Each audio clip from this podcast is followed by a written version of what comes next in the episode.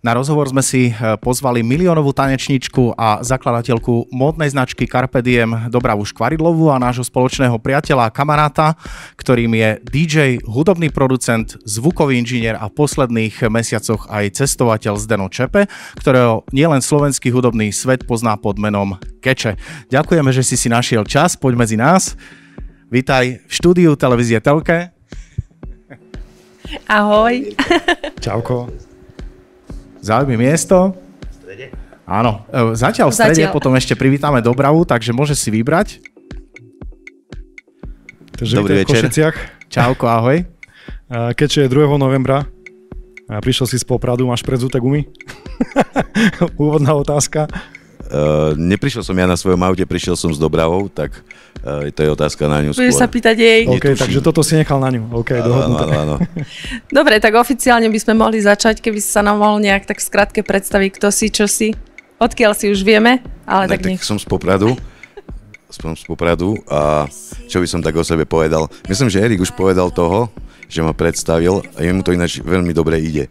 Keďže my dvaja, keď sme sa spoznali, tak uh, už som o tebe vedel, že si naozaj renomovaný producent a štúdiový inžinier, ale aj keď medzi nami prebehlo veľmi veľa rozhovorov, ja doteraz neviem, ako to celé začalo a možno ani naši diváci a možno ich to bude zaujímať. Mňa rozhodne áno. Keď uh, si prišiel do tohto sveta, čo bol ten impuls, aby si vôbec vnikol do DJ-ského sveta a neskôr do produkcie v tvojom, v tvojom živote? Ono, tá Otázka možno nie je až tak správne položená v kontexte so mnou, aby som vedel na ňu správne odpovedať. Ono to bolo tak prirodzené od začiatku, že keby že to mám nejako uh, definovať, tak pamätám si moment, keď som mal možno asi 10 rokov a sedel som v škole a som si ako povedal, že toto nie je pre mňa. toto, nie, toto nie je pre mňa a že uh, to umenie a tá vášeň k, to, k tomu umeniu je moja cesta životom. A vlastne uh, hudba, DJing, produkcia je komunitná záležitosť. Uh, ty si z Popradu. Uh, je v podstate tá komunita v Poprade vybudovaná už roky, alebo je to posledných 10 rokov, alebo povedzme od tvojich 15, 17, 18, už to existovalo v Poprade, že bola tanečná kultúra, DJ, producenti sa stretávali, bolo to tak? Ono to bolo tak, že my sme mali vlastne, mal som 14 rokov a uh, mal som okolo seba tiež nejakú partiu ľudí, aj starších, ktorí sme sa venovali tom, tej hudbe, tej muzike a uh, zaujímal nás ten DJing taký ten staronový, kedy sme si v podstate zabezpečili gramofóny a začali hrávať splátni. Takže my sme, uh, a v tej dobe sme mali možnosť, že sme dostali reláciu v miestnom rádiu. A tá relácia tým, že my sme boli takí mladí, tak sme dokázali pritiahnuť okolo seba to uh, rovesnícke publikum, čo je v tom veku aj v tej situácii jediná možnosť. A naraz sme mali taký obrovský crowd, ktorý sme mali možnosť vychovávať. A uh, tým, že my sme tie gramofóny postavili na stôl, tak sme uh, začali budovať nejakú tradíciu, ktorú sme potom aj samozrejme keď sme z toho, z tých podtatier odchádzali, sme ju tam zanechali uh, tým našim potomkom, nazvime to, odchovancom a oni ju budovali ďalej. Kto je my? Lebo my vieme, že okolo teba sa sústreduje niekoľko ľudí, ale to znamená v tom štarte, v tej popradskej kultúre tanečnej a tanečnej scéne, kto je my? Ja by som to uh, nehraničil na tú popradskú kultúru, keďže v podstate pôsobím aj na celom Slovensku ano. a dole som žil aj v Bratislave. Tak uh, ja som práve ten človek, ktorý nie je ten, uh, ktorý by vedel fungovať ako samostatná jednotka. Ja som ten tímový hráč, ktorý potrebuje mať okolo seba tým ľudí, lebo uvedomujem si, že uh, nesplňam alebo nedokážem zabezpečiť všetky aspekty uh, toho fungovania nejakého, nazveme to, uh, umeleckého subjektu a preto, preto uh, ja okolo seba uh, budujem celý život nejaký tým ľudí, ktorí, ktorí ako tým vieme vytvoriť oveľa väčšiu pôsobiacu silu. Menil sa ten tým? Vždycky sa formuje. Uh-huh. Vždycky sa formuje. Niekoho tá vášeň uh, po nejakom čase prejde, premení hodnoty na rodinné napríklad a nedokáže tomu odovzdať život. Ako napríklad odovzdávate tomu život vy, hej, na úkor všetkého, hej. To je to je zmysel toho poslania. No, ja som chcel na to reagovať, že v tej chvíli sa dostáva poslaním, podľa mňa. Áno, áno, jednoznačne, jednoznačne v podstate, lebo my celý čas, čo robíme, budujeme nejakú kultúru. Áno, a to je naozaj poslanie. Že to je to, čo na, na čo nám v tom korení celého toho záleží. Prešlo x rokov. Máš ešte naplnenie v tom všetkom? Tej kultúre, že venoval si tomu desiatky rokov, my takisto s Martinom, Mimka, všetci. Naplňa to ešte? Je to veľmi správna otázka, lebo ono vlastne to funguje ako vzorec, že keď si všimneme všetkých takých tých naozajstných umelcov, že ten, tá práca neprináša také zadosť učinenie, ako napríklad keď uh, také nejaké hmotné, ako keď napríklad zasadím zemiak vyrastie mi, vyrastú mi z toho zemiaky, pozbieram, navarím to a ten, ten kolobeh na toho naplnenia tam prejde. Ale pri tvorbe kultúry, kultúry je, je v tom taký vzorec, že vidieť pri každom nejakom takom hlbšom umelcovi, že tie syndromy vyhoretia z toho, ako poklada celú osobnosť bytosne do umenia, tak uh, následne na to tá frustrácia musí prísť. Čiže, čiže toto, nehovorím o ničom novom. Hej. Umelecká frustrácia vlastne je, je, je spôsobená tým, že veľmi málo kedy to zadosučinenie z tej, z tej oduševnenosti prichádza naspäť. Uh-huh. Neviem, či to je dobrá otázka na začiatok, ale má si takýto pocit vyhorenia um, opakovane, alebo um, stretáva sa s tým často, že máš naozaj tak, že máš pocit, že už to nemá význam ďalej? Hlavne to vidím ja na svojom okolí a vlastne e, pôsobím v tom okolí, kde je to v umeleckom, ktorom to vidím bežne. Bežne a viem, ako sa k tomu staviať. Tieto syndromy vyhorenia e, som v mladosti samozrejme mával, kedy som tiež e, na nejaký čas v podstate zavesil DJing na klinec, hej, lebo som si povedal, že to už nemá nejaký zmysel. Hej, pre mňa, že už som nejako v podstate došiel na pomyselný koniec a som to rozobral už tak na súčiastky, že sa od toho potrebujem odpútať.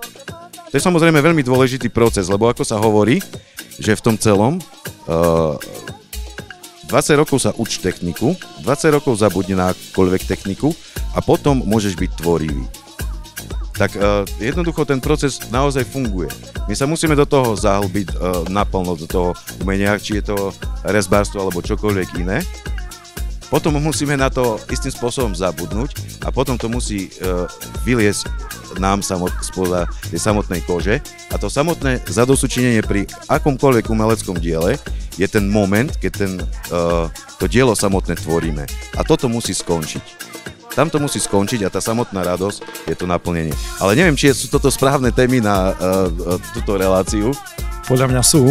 A cíti sa viac štúdiový hráč alebo stageový hráč? Lebo ja ťa vnímam teda ako štúdiového a zvukového inžiniera teda ale viem, že si teda bol aj aktívnym DJom.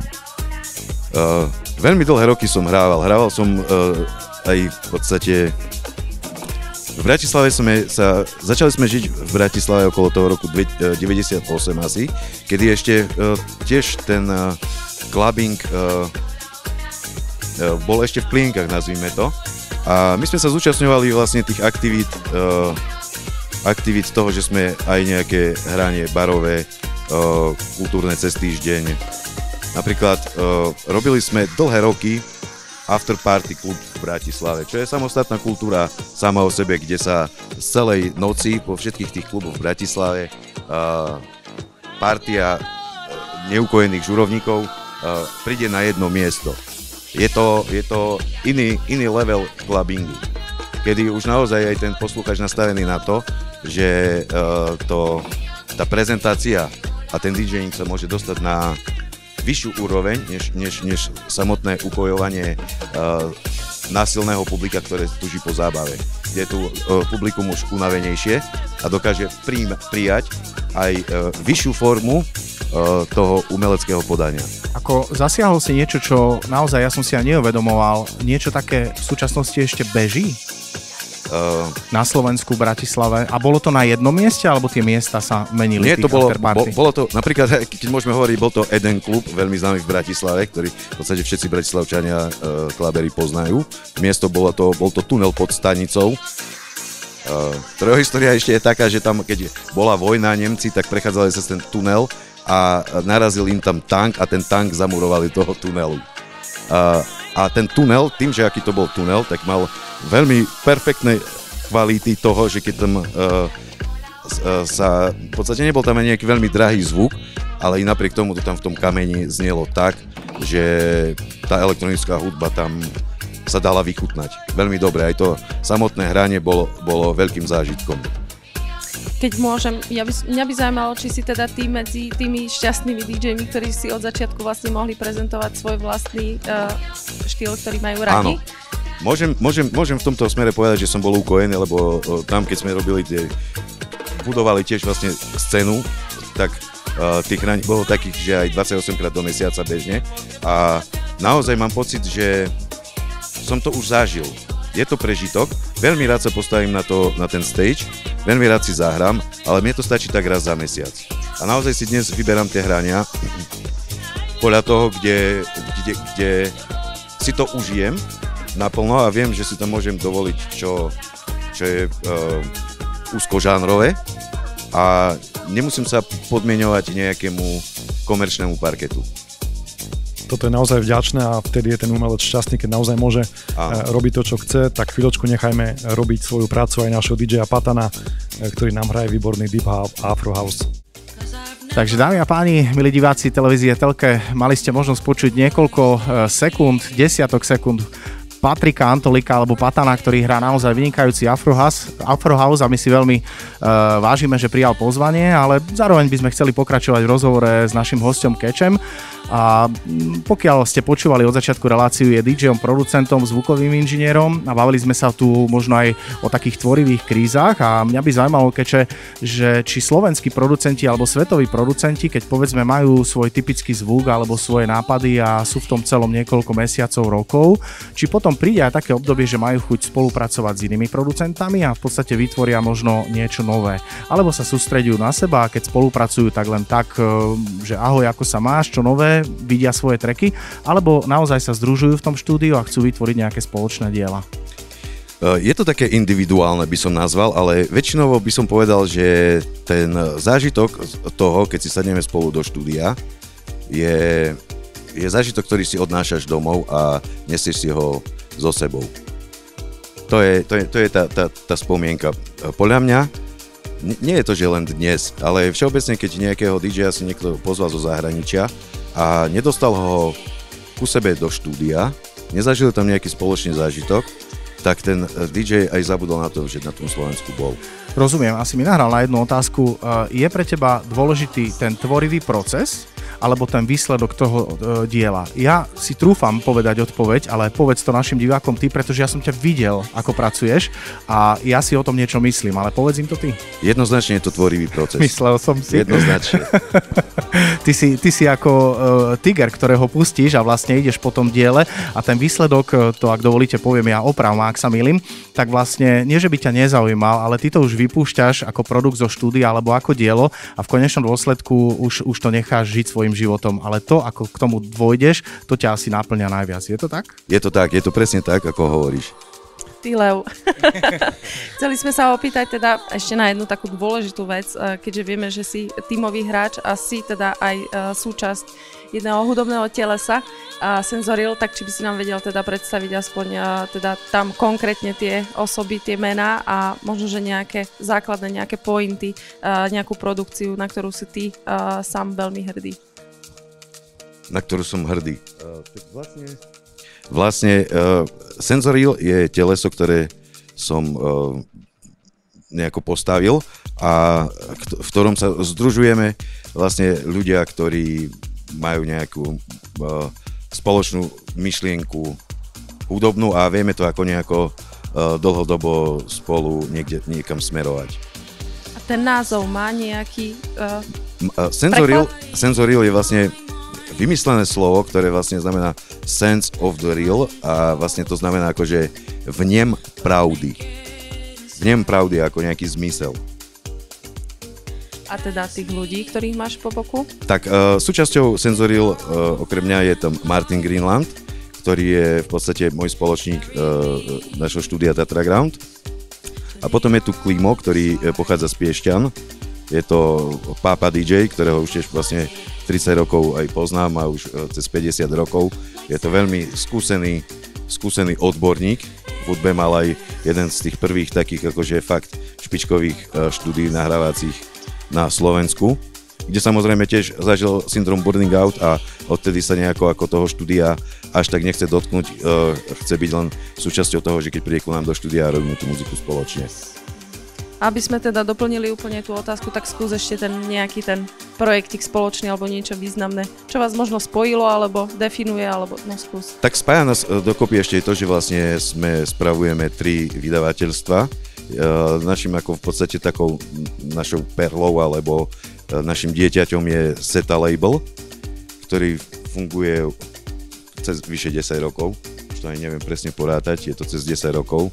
A je to tiež uh, práca, ktorá zaplní, zaplní aj piatich ľudí na full time. Full time vydávanie hudby je proces, uh, uh, ktorý súvisí s, s veľmi veľkou komunikáciou s autormi. V súvislosti so Senzoril vieme o Martinovi, vieme o Klímovi, ale vieme takisto aj o kooperáciách s inými producentami. S kým každým sa vám podarilo vytvoriť nejaké hudobné diela, na čo si možno, že akože fakt hrdý a že to trošku zarezonovalo v hudobnom svete. Ono, máme takú tú tradíciu tým, že sa nachádzame v tých Tatrách, tak uh, vlastne takmer všetci producenti a DJ zo Slovenska, keď idú okolo, sa u nás zastavia. A naozaj, naozaj si môžem dovoliť povedať, že uh, so všetkými tými, ktorí chodia dookola, sa u nás zastavia robíme aj spoločné pesničky. Tých piesní v spolupráci vlastne v rámci z tých slovenských mien je, je ich tu najmenej 30-40 ľudí, čiže aj ťažko ja sa v tom nejako orientujem. A, ale čo by som tak asi vypichol je najviac to, že uh, že keby napríklad sa máme obrátiť na to, že kto je tu taký ten najproduktívnejší a kto je tu ten najvýraznejší talent. Myslel som trošku aj na také zahraničné spolupráce v kontexte Senzoril, nie len Tatra Ground Studia. Áno, tak v rámci toho, toho aj toho seta labelu a tých spoluprác uh, s rôznymi zahraničnými aj vlastne veľkými menami celkom, ktoré priniesli nejaký, nejaké čísla, nejaké úspechy seta labelu a samozrejme aj vzájomne uh, aj Senzoril, lebo máme mnoho remixov a uh, mnoho remixov sme aj robili. Dokonca vlastne uh, minulý rok sme, čo ako je to je možno vlastne tá, tá, tá moja hrdosť a nejaké vnútorné aj zadosučinenie paradoxne, k tomu celému, že vlastne môj najobľúbenejší aj všeobecne number one uh, vydavateľstvo v rámci Deep House je nemecký 8-bit, 8-bit, ktorý, uh, ktorý vlastnia a, a, a je to tým ľudí, ktorí sú moji najobľúbenejší producenti a uh, ma, vlastne uh, výhrou v remix konteste pre týchto ľudí sme sa dostali do ich partie a oni nás berú naplno. Je to naozaj uh, skvelý pocit, sa baviť so svojimi idolmi. Myslíš na Georgia Erotic Soul? Áno, áno, áno. Krásny áno. track, mám aj platňu, ďakujem. Áno. Alebo napríklad veľký zážitok, čo vlastne máme, je naša spoločná spolupráca, ktorá ešte stále nie je dotiahnutá do konca, je Rick Bailey, hej.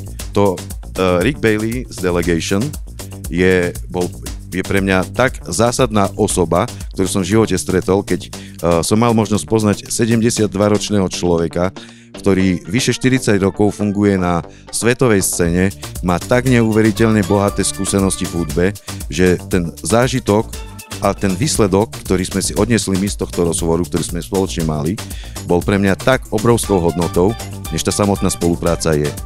Bolo to pre mňa fakt preskočenie desiatich rokov skúseností a objasnenie si vnútorných otázok, ktoré si kladiem v rámci toho, čo robíme celý život. Takže my to vnímame úplne rovnako a možno by som sa ťa opýtal na to, či máš pred sebou ešte nejaké výzvy. Uh, si v podstate skúsený, si už zrelý, ale máš pred sebou ešte podstatnú časť života. Chceš niečo ešte dosiahnuť, čo by naplnilo tvoje ciele v rámci uh, hudobnej tvorivosti? Uh, myslím, že to dozrieva do toho uh, správneho stavu, kedy, kedy tá samotná radosť z tej tvorby je postačujúca bez žiadnych cieľov a nejakých ambícií.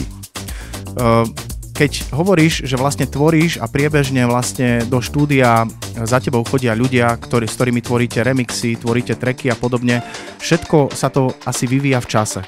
Čiže keď e, sú aj možno nejaké vplyvy hudobné a podobne a dejú sa nejaké veci, tak všetko to plinie v čase a nie sú nejaké méty, ale každý rok prináša niečo nové. Je to tak? Je to tak samozrejme, lebo ono, uh, DJing a moda úzko spolu súvisí vlastne, lebo je to trendová záležitosť a samotná tanečná hudba vieme veľmi dobre, ako funguje, že je to produkt, ktorý funguje jednu sezónu ako tričko, že toto, tento rok sa nosí také tričko, na budúci rok sa bude nosiť iné tričko.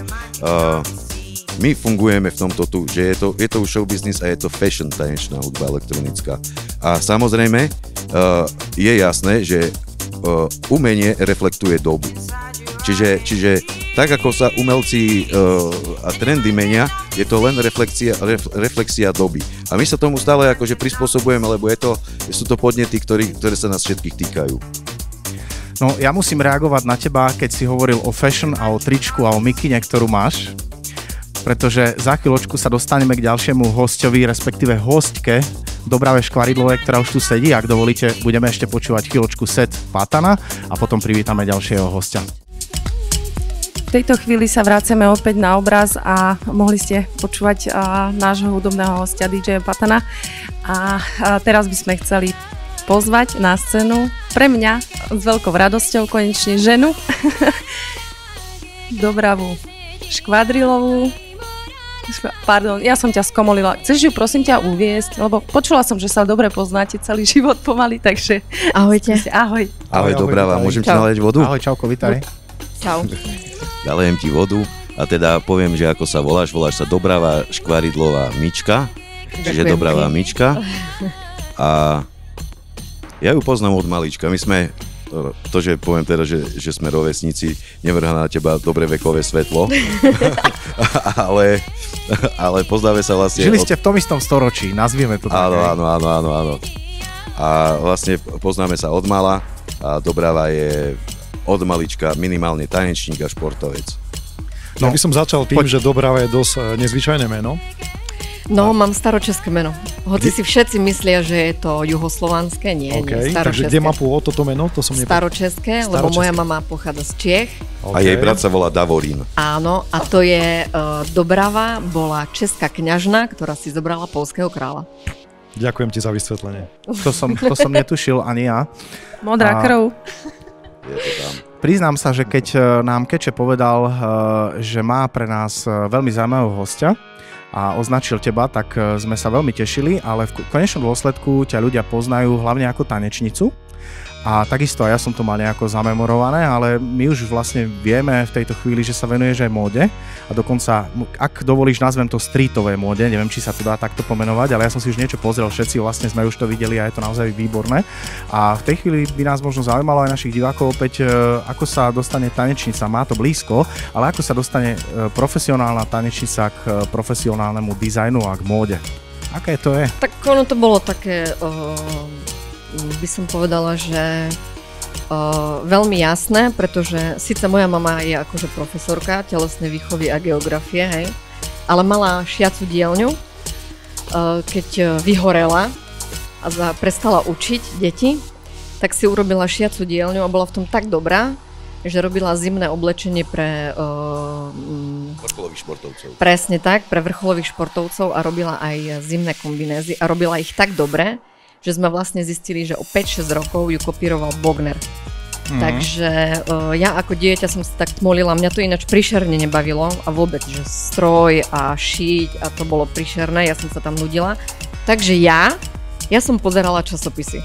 To ma bavilo, to som len tak sedela a tak som... To si pamätám, že ešte boli časopisy Burda. Jasné. Burda a potom bola Burda Internacionál a okay. to bola špička, hej. Za komáčov to bola špička, k inému sme sa nedostali a tam boli perfektné veci. A ja som, ja, ja som sa tak nudila strašne v tej dielni, že ja som to tak nakopírovala do tej hlavy, že mne to tam ostalo. Ja som sa ale dočítal, že okrem módy a tanca a si bola aj profi športovkyňou, keď to môžem takto nazvať a videl som tam biatlon. Ostal ti no, šport aj dodnes, okrem tanca teda? Môj otec bol e, reprezentačný tréner združenárov, ináč in memoriam dostal vlastne ocenenie uh, svetový tréner. Uh, a bol to extra kus, čo sa týka uh, trénerstva na Slovensku. Môžem sa opýtať, združenári znamenajú skokanie na lyžiach? Skok a beh na lyžiach. Mhm, jasné. No a ja som tak akože sa tak molila popri mojom otcovi a bratovi a uh, môj otec bol taký akože veľmi tough. Keď môžem tomu povedať, bol tak oduševnený tomu celému, že on sám vlastnoručne postavil e, z želiez e, skokanský mostík v Tatrách. nad Novou Lesnou. Nad Novou Lesnou. Tam sme potom chodili akože na tých zjazdovkách skákať. Ježiš, to by sme tu mohli byť ešte 4 dní rozprávať. No ale ja som sa vlastne takto dostala proste k tomu biatlonu, lebo môj brat strieľal a nosil pušku a mne sa to ľúbilo a ja som s ním chcela akože superiť. Tak hovorím, daj sem tu zbraň, kamarát. No a som zistila, že strieľam lepšie, ako môj brat. No takže už len behať sa mi trebalo naučiť, ja som bola lahučka a tak. No takže za pár rokov som vlastne bola v slovenskej reprezentácii juniorskej. No a tak som sa vlastne dostala k športu, jak slepe kura k zrnu. A čo sa týka módy, si si tiež trafila vlastne do čierneho, to znamená, si úspešná v tom všetkom, čo robíš a my vieme, že obliekáš naozaj zaujímavých ľudí a vyhľadávajú tvoju značku. Um, bola, boli to roky driny, alebo trafila si naozaj fakt e, do čierneho, že si chytila tú kultúru a, a tých ľudí, ktorí idú po tom, čo tvoríš? Čo ja viem, ja to nevnímame ako, ako z tvorivej stránky to vôbec nevnímam ako roky driny, pretože ja hovorím, že ja teplákov a handier vyplujem za noc, koľko sa mi chce. Skôr by som to uh, z tej obchodnej stránky by som to povedala, že to sú asi roky driny, lebo není mi to úplne vlastné, to self-presentation tiež mi je úplne vlastné, čiže ja som taký ten ruský typ uh, športovca a vôbec toho umelca, že mňa zatvoriť niekde, nechať ma tam 3 roky s vodou a s chlebom a nechať ma tam a ja budem spokojná. Čiže v tomto smere akože mm, pre mňa tá tvorivosť je taká akože pre mňa je to uh, celý život. Ja potrebujem tvoriť, aby som mohla proste Je to jej existovať. cesta. Tak, Poslanie. ďakujem. Martin, chcel si sa niečo opýtať, prepač. Chcel som sa opýtať, či ti ten šport e, ostal ešte v nejakej forme, a, alebo už len ten tanec. Lebo viem, že si e, teda majiteľkou tanečnej školy. Uh, majiteľkou tanečnej školy v Poprade, tanečná škola One v Poprade, uh, robím to preto, lebo ma to baví. Bavia ma deti, bavia ma, baví ma tvoriť s nimi a baví ma sledovať tie deti, ako rastú. Vôbec ma nejako nebaví nejaký ten... Pedagogické poslanie, že to, to, ten, to výchova a toto, že to bere ako komplexnú záležitosť to tancovanie, e, že je to aj práca s tými deťmi a príprava na nejaký život. A hej, musím povedať, že Kečo nám robí všetky mixy, ináč díky, veľmi. Áno, robím ja hudbu a som tak obliekaný, že nielen ja nosím tie veci, ale už aj celé moje okolie. Ja som, teda my spoločne sme boli ešte v rádiu Kiss bývalom, kde si bol uh, ako hozaj s Martinom Greenlandom a vtedy došiel Keče v teplakovej súprave, ktorá bola spolu zošitá a to, to vyzeralo fakt akože... Overal. Mal kombinézu. Hej, povedal mu, že mu je zima, tak som mu urobil také. To bolo tvoje, hej? Ako bolo to úžasné. Uh, hovorím, že je mi zima, na budúce mi donesieš? Ináč tie overali ma v takých farbách hociakých tých dievčenských, že to je niečo úžasné. Fakt pekné farby. Dobre, a existuje vlastne nejaký zámer, uh, ty si viac na chlapcov, na ženy alebo na deti v tejto móde, myslím. Uh, u mňa je to tak, že ja tvorím tak, ako cítim. Nič ma uh, nezvezuje, nezvezujú ma peniaze, nezvezuje ma móda, nezvezuje ma nič, čo je niekedy akože na úkor, hej, ale mám to tak a nemienim to meniť už vo svojom veku. Čiže uh, keď mám chuť tvoriť pre ženy, že mám treba chuť tvoriť na seba, že v tom období akože mám ten, mám sa rada, tak uh, vytvorím viac pre ženy. Uh, keď mám objekt mužský, na ktorý sa dá tvoriť, tak uh, tvorím pánske, čiže dlho netvorím pánske. Preto ma toľko málo toho pánskeho teraz oblečenia. Áno, a mám dvoch chlapcov malých, jeden má, German má 11 a Christopher má 4. A keď zistím, že nemajú niečo v skrini, tak potom si poviem, ops chlapci, tak idem pre vás niečo vytvoriť. No a takto to vlastne ide, hej, že ja nemám nejakú tú koncepciu, že tak teraz si poviem, že idem tento rok urobiť kolekciu takú a takú. Ja to robím tak, jak ma to proste baví. Môžeme to Jak kľudne- ráno vstanem. Môžeme to kľudne nazvať, že tvoja tvorba je životom. Tak. Ja som si o tebe googlil veci a teraz trošku budeme možno že skákať, ale opäť sa chcem opýtať na tanec, pretože som našiel jeden článok a bol tam taký zaujímavý podtitul, že show business ju nebavil. Nie. Bolo to asi v súvislosti s milión, miliónovým tancom a s nejakou históriou, po, eh, históriou potom. A čo si tým mm, akože myslela, že show business ťa nebavil? A Čo, ti naozaj, čo ťa naozaj odrádzalo na, na show businesse ako takom? A ja by som to povedať show business, tak na Slovensku si povedzme, že čo to je za show business, hej? To by nebavilo podľa mňa nikoho. A, a potom som bola v New Yorku a mňa, mňa nebavia také tie a obliekať sa a niekde splňať nejaké normy a niekde chodiť o, stále sa prezentovať a niekomu niečo dokazovať a tak. Toto ma príšerne nebaví. A v tom New Yorku ja som chytila proste taký, také to, čo som si ja v živote predstavovala. Ísť v pyžame o, o, na raňajky a keď sa mi nechce obliecť, tak proste idem do tej tanečnej školy a chcem. Tam si vás nikto nevšimne. Hej, tam je to úplne šum a fúk. No a na Slovensku toto proste tak nebolo, hej. Čiže mne tá Bratislava jednoducho vadila, celý ten show business mi vadil. Čiže ja som sa vlastne stadial vrátila do Tatier pred desiatimi rokmi. A tam som taká skrytá, tam mi to vyhovuje, pretože tam mám to svoje doupie a do firmy mám nejakých 25 metrov vzdušnou čiarou, hej, že keby som skočila z okna, tak si skočím rovno do firmy. A to mi vy- vyhovuje. Tvoja modná značka Carpe Diem má naozaj úspech. A ako si sa dostala do levelu, že spolupracuje s menami ako Mike Spirit, Ego a tak ďalej a tak ďalej? To je tiež tak, ako to prišlo? jak slepokurák v zrnu. Došli mikiny a si povedala, chlapci, niečo vám ušijem, hej? Um, ani neviem, k Egovi som sa dostala neviem jak. Kolekciu som tiež urobila neviem jak. um, nejak sme sa skamarátili a povedal, však urob mi niečo, tak a budeme prezentovať album Kontrafaktu, tak správ niečo. Tak som spravila a v podstate sme k tomu urobili nejakú prehliadku na Vejlejku v Bratislave a celkom sa to chytilo a um, ale nejak, ja, ja, ja sa na tomto nejako veľmi nevarím. Takže bola to kolekcia špeciálne pre, pre EGA, a ktorá v podstate potom odštartovala ako keby e, ten lepší predaj e, tých kúskov toho Ani nie, oblečenia? na Slovensku to asi tak neplatí. V podstate to bolo pre mňa iba akože nejaká inšpirácia a, o, a tiež cesta tvorivosti. Čiže ja ani na tie predaje, ja to ani nesledujem nejako veľmi, lebo ma to nebaví. Ale veľmi, veľmi pekná spolupráca bola, keď ma oslovil uh, Mišo Nemtuda, že ide točiť pre Spirita mm, zbojníka. A hovorí, vieš čo, ja si myslím, že ty jediná urobíš eh, pre neho to, čo ja si do toho klipu predstavujem a nechám to na tebe. Čiže ja som to vlastne urobila, prezentovala som to a oni povedali, to je presne to, čo sme chceli. A ináč ten Spirit, eh, to bol taký kabát, ktorý je tak ikonický, že ešte dneska mi ľudia píšu, že prečo ho ešte nepredávate a ja ho chcem. Čiže v podstate to robíme tak, že ja v podstate ani na predaj nemám, ale len keď mi to tak niekto napíše a tak, tak ho proste urobíme. A predáva sa v podstate, neviem, zbojník sa urobil koľko rokov dozadu? 6? 7? Neviem už ani. Ak sa bavíme v kontexte Mike Spirit a Ego, inklinuješ práve k takejto hudbe, ktorú o, teda tvoria oni, alebo je ti blízke aj techno, house music a všeobecne elektronická tanečná hudba? Jak sa ráno zobudím.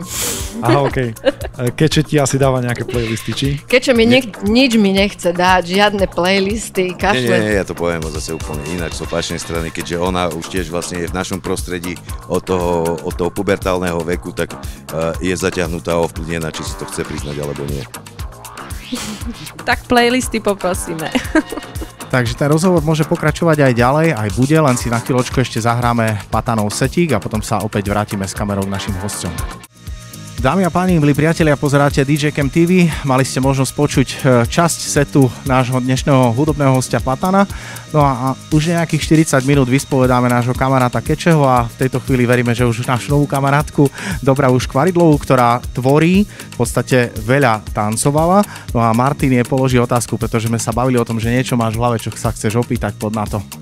Položím otázku, Dobrave, ale zároveň aj Kečemu, pretože obidvaja sa živia nejakým tvorivým procesom. A ja som nedávno čítal, že pozornosť moderného človeka odoláva nejakým vnevom, či sú to sociálne siete, e-maily alebo nejaké ruchy, každých 40 sekúnd.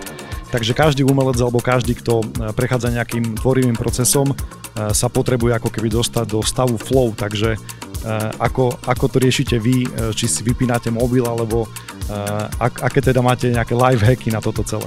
Dlhodobo ja študujem a aj vnímam to, túto vec a dávam tiež takúto otázku mnohým ľuďom okolo seba, lebo ma to zaujíma.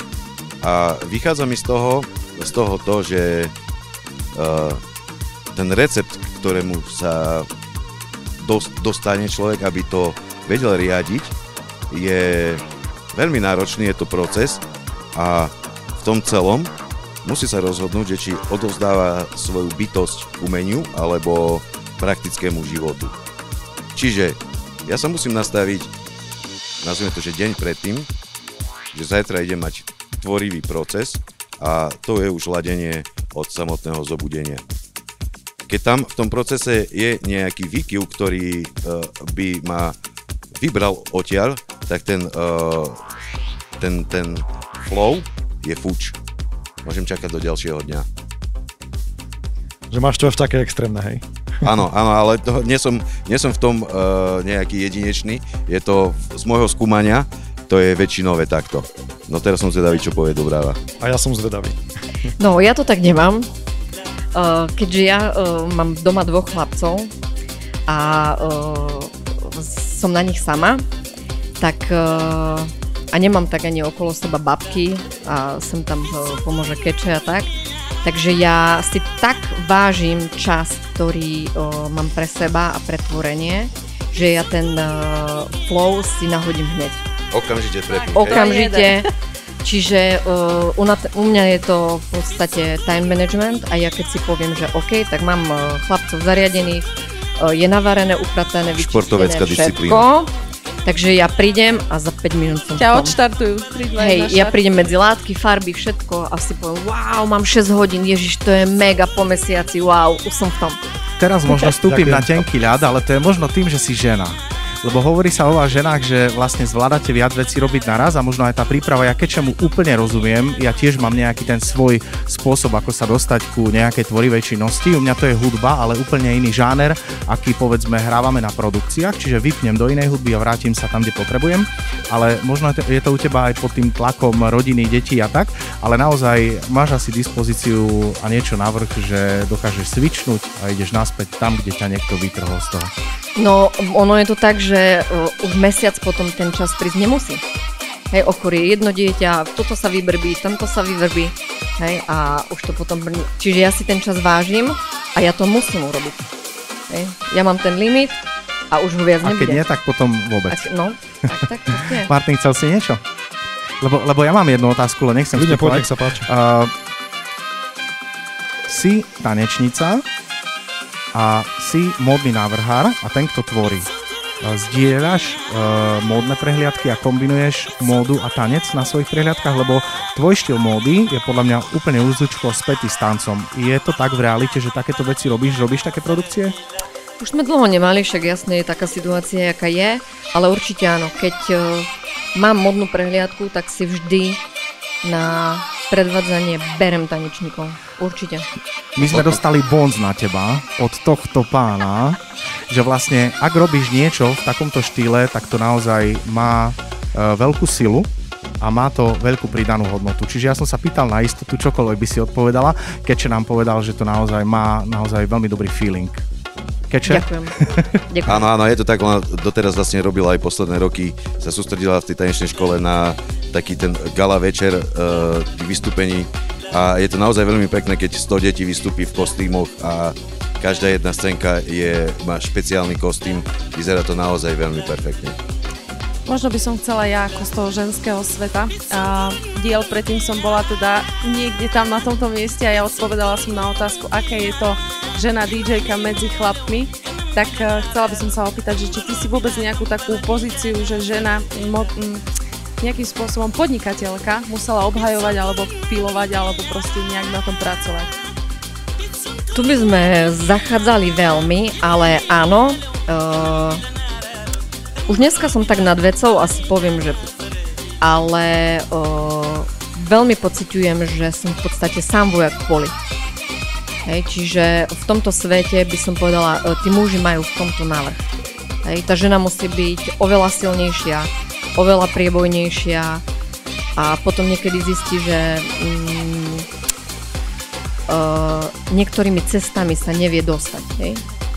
Ale to už by som nerozoberala. No áno, to je tá, ženská problematika, ale vnímaš to tak, že keby si mala to chlapské slovo za sebou, alebo vôbec to, že teda nie si sama jediná, takže by to proste išlo ľahšie? Uh, určite, aj tá pozícia, jednak sme na Slovensku, jednak sme na Slovensku a v podstate si povedzme, hej, že nemáš chlapa, nemáš pravdy, to sa jednoducho u nás na Slovensku nosí. Bohužiaľ aj v tomto, uh, v tomto storočí. Je v segmente módy veľká konkurencia v rámci Československa? Jak sa na to kto pozera?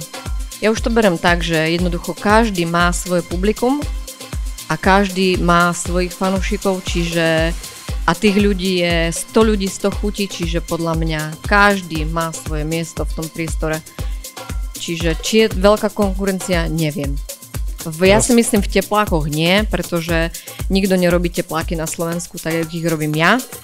A v podstate o, veľmi hrdo môžem povedať, že ani na svete to nikto nerobí jak ja. Lebo tie korporácie sú obmedzené rozpočtami, financiami, kadejakými um, inými vecami, ktoré ich zvezujú a ja som v podstate sám vojak v poli, ráno sa zobudím a poviem si, tak nechca, chcem zelené a fialové a oranžové a je mi jedno, či sa to nosí alebo sa to nenosí, hej. Čiže uh, v tomto smere by som povedala, že mám voľnú ruku a som za to rada. Máš v podstate takú výhodu, ako keby, pretože naozaj ja nevnímam inú značku teplakov, ktorá by takto za, zarezonovala. A možno, že otázka na obidvoch, zažili ste nejaký Um, vtipný request alebo nejakú požiadavku, či už je to v kontexte hudobnej produkcie alebo v kontexte módy, že naozaj ste sa chytili za hlavu, že toto asi akože nedám, alebo že vás to pobavilo a zároveň odradilo, aby ste sa tomu venovali? Ja si to nejaké až také nepamätám, či by, že by to bolo nejako veľmi vtipné. Robila som rôzne mm, vyšperkované tepláky pre uh, rôzne finančné skupiny, kde chceli, kde to dávali proste ako hodnotné dary, um, pretože tam mali uh, koncert, ja neviem, Rytmusa a Spirita a tak ďalej a k tomu vlastne dávali ako hodnotný darček To znamená, tepláky, že si neprišla až do levelu, že toto je gič, toto už po to ja sa nepodpíšem. Nie, nikdy som. Uh, mám, mám šťastie, že mám šťastie, že tí ľudia, ktorí to po mne chcú, tak mi nechajú voľnú ruku. Hej, a povedia mi, vieš čo, urobte pláky za tisíc eur. Ok, a teraz keče. Není problém. Si... Niečo namiešam. Chápem, ďakujem. A teraz keče, mal si takú spoluprácu, ktorú si uh, bol rozhodnutý ako keby... za tisíc eur? No, no, ešte raz, opýtaj sa. Či si mal proste taký request alebo takúto spoluprácu, ktorá ti bola vyslovene proti srsti a nechcel si sa tomu venovať, pretože si sa s tým celým nevedel stotožniť. Či už po hudobnej stránke alebo po uh, nejakej inej. No, nastávajú občas také situácie, že človek vlastne je nastavený, alebo som nastavený v tom, že snažím sa vyhovieť hoci komu, ale tie hranice niekedy existujú. A dojde niekedy tá situácia, kedy naozaj poviem si, že toto ja neviem pre teba urobiť. Takže bolo Ani za penieži? Ani, ani Nie, to. Latino nebude, hej, žiadne. Nede o nejaký predsudok voči nejakému napríklad žánru, ale väčšinou o nejakej subjektívnej predstave jedinca, ktorú má tak vymyslenú, ktorá je nerealizovateľná pre mňa. Ja sa pýtam na to aj preto, že viem, že v štúdiu Tatra Gram sa vystredalo naozaj, vystredalo naozaj veľa umelcov a rôznych žánrov, to znamená, že asi ste tam nahrali aj, nahrali aj nejakých starých pánov s nejakou dýchovkou, či čo, raz Od drungle až po neviem čo. A, ok, ok, ok. Takže preto ma to napadlo, že či si naozaj mal spoluprácu, ktorá ti vyslovene si pozrel na hodinky, že kedy to už skončí, aby si mohol zbaliť. Ale... Častokrát trpím. Trpím, trpím často. To som chcel počať. trpím, trpím často, ale uh, berem to, že to je údel mojej práce ale i pri tých utrpeniach mi neostáva nič iné, len sa tak stotožniť uh, aktuálne s tým, čo vlastne robíme spoločne, lebo vždycky som súčasť toho. Ono, uh, veľa tých zvukových inžinierov vám povie to isté a je rozpráva to isté, že tá práca je tak komplexná a zachádza do takej intimity, že je to naozaj intimná záležitosť a to, tá spolupráca a to naladenie, vzájomné naladenie a pripravenie toho človeka, ktorý ide podať nejaký výkon, veľmi závisí odo mňa, ako ja na to pripravím, naladím a ako mu budem ja robiť tú atmosféru. Čiže tá práca nezávisí len o tom, že ja slačím nejaké nahrávanie a poď spievaj, ale je to, je to o naozajstnej nejakej tej spolupráci na daný moment. Čiže ja pracujem na tom, aj celou mojou úlohou je v tom, že keď mi príde nejaký zákazník a máme napríklad na to 2 alebo 4 hodiny, tak uh, mojou úlohou je odhadnúť toho zákazníka, kde sú jeho uh, mantinely a v tom pracovať s ním, aby sme podali ten výkon čo najlepšie a došli k čo najlepšiemu výsledku. Ja by som mala možno otázku. Oba, oba, obaja ste sa nám tu nejako predstavili, teba vnímame ako tímového hráča, teba momentálne ako sám vojak v poli. A ty by si si vedela predstaviť, keby niekto, niekto tebe zaklopal na dvere, že poď ideme pracovať spolu, niečo vymyslíme spolu, že tých 6 hodín tam s niekým stráviš a spolu zdieľate nejakú No ono, no, musím to tak poopraviť, že ja mám vlastnú dielňu uh, tej uh, Novej Lesnej pod Tatrami a tam musíme pôsobiť ako tým, hej, čiže uh, Myslím ja to v tom síce... umeleckom procese. Že rovnoceného partnera, ktorý povedzme, že by ste spolu robili nejaký modný dizajn, nejaký teplaky, že by si dokázala Ja som v tomto babou. veľmi špecifická, lebo o, moja mama hovorí, s tebou sa nedá jednať. Hej, lebo povie, že dá mi nejaký návrh zlepšovací a ona nedohovorí a ja poviem nie. Takže ale nie, je jasné, že keby som bola v nejakom týme a máme urobiť nejaký výsledok a tak, tak uh, som ochotná uh, o tom diskutovať. Či už do procesu niekoho vpustíš, je otázka asi potom priamo Ja na mám mieste, veľmi že? jasné predstavy o niektorých veciach a nemienim ich meniť, ale uh, tak, som ochotná. Bodka. Nebaví ju vysvetľovať, že prečo tie tvoje nápady, ktoré mi prichádzaš, sú nezmysly. Um, a ďakujem. Ja by som uh, možno uh, už uh, dal takú otázku, ktorá bude taká na rozlúčku, lebo rozprávať môžeme aj, aj hodiny a naozaj je pre nás úplne úžasné, že ste sa nám posadili do gauča. Uh, Keče, je pre teba dôležité, ako vyzeráš a ako sa obliekaš? Nie, nie je to vôbec pre mňa dôležité. Ten, tohto predsudku som sa uh, dávno zbavil. Dokonca mi často rozprávajú, že v podstate nosím tú bundu, že vyzerám ako americký bezdomovec. a, a mne je to skôr ako, že uh, pre mňa je najpríjemnejšie byť nenápadný, nevšímavý. Mm-hmm, to poznám. Hej, že úplne tak nejako zapadnúť, lebo vtedy sa mám možnosť uh, cítiť slobodne, čo najslobodnejšie. Každé jedno nejaký pohľad, uh, pozastavenie sa, mysle, že čo to je, kto to je, jak to vyzerá, toto, hento, je uh, uberaním na mojej intimite. Rozumiem. Dobrá, uh, máš rada natoľko hudbu, že je pre teba veľmi dôležité, čo ti znie v aute, doma, alebo na čo tancuješ, alebo si taký profesionál, že ti pustia nejakú muziku, alebo bolo to niekedy dávno a dohodli ste sa na choreografii a nevyjadrovala si sa k tomu, páči sa mi, nepáči sa mi, proste išla si do toho, lebo to trebalo zatancovať. Vyberáš si hudbu? Vyberám si hudbu. Pečlivo. Pečlivo, hej. Boli niekedy Je naša, je naša hudobná. Je naša, je naša, má, má nejaké svoje predstavy o parametroch muziky, ktorá musí splňať na to, čo ona chce vlastne tým, uh, uh, tým tancom predviesť. Čiže na základe toho si hľada a má uh, jasne stanovené parametre, že čo to musí splňať. Ale vyberám si, vyberám si pečlivo a uh, môj hudobný vkus uh, určite nie je taký, aké čeho, ale uh, učím sa. Rozumiem. To nie je o tom, že učíš sa a vidieť. Môžem povedať, že tú hudbu, ktorú ona vyberá na tie, tieto, by si odobril určite. Tak už iba totálne posledná otázka, keď teda Mimka ešte nemá ďalšiu. Máte nejaké životné moto, podľa ktorého sa riadite, alebo je to bez Mám. mota? Daj. Mám, uh, nech znie akokoľvek, neexistuje zdravý spôsob, ako žiť v chorej spoločnosti. To som počul minule, keď sme boli na obede. Veľmi pekne, ďakujem. A ja musím spomenúť môjho otca, lebo môj otco bol brutálny typek. Moja mama hovorí ináč, že sa na ňo podobám, eh, čo je pre mňa česť. A on hovoril, že uh, nikdy nie je do brúška od plota k plotu. Vždy zlatá stredná cesta a zistujem, že platí to vo všetkom. Ďakujem pekne, pekne. To znamená, že sa naučila ustupovať. Bude spolupráca. Ale, ale neboli to jednoduché mota. ja som si ich musel trošku prehrať to, v je, hlave. to, to, to je na strávenie, to je na strávenie. Tvo- Tvoje dvakrát, ale už som ho počul a tvoje trikrát. Čiže tvoje, keď som počul, tiež trikrát vlastne. Uh, Martin, nech sa páči. OK, dámy a páni, takže ďakujem vám pekne za to, že ste vydržali eh, pozrieť až do tohto momentu. Našim dnešným hudobným hostom bol Patrik Antolik alias DJ Patan, ktorý nám práve mixuje. A Dobrava Škvaridlová, dúfam, že som Ďakujem za nepoplietol pozvanie. meno.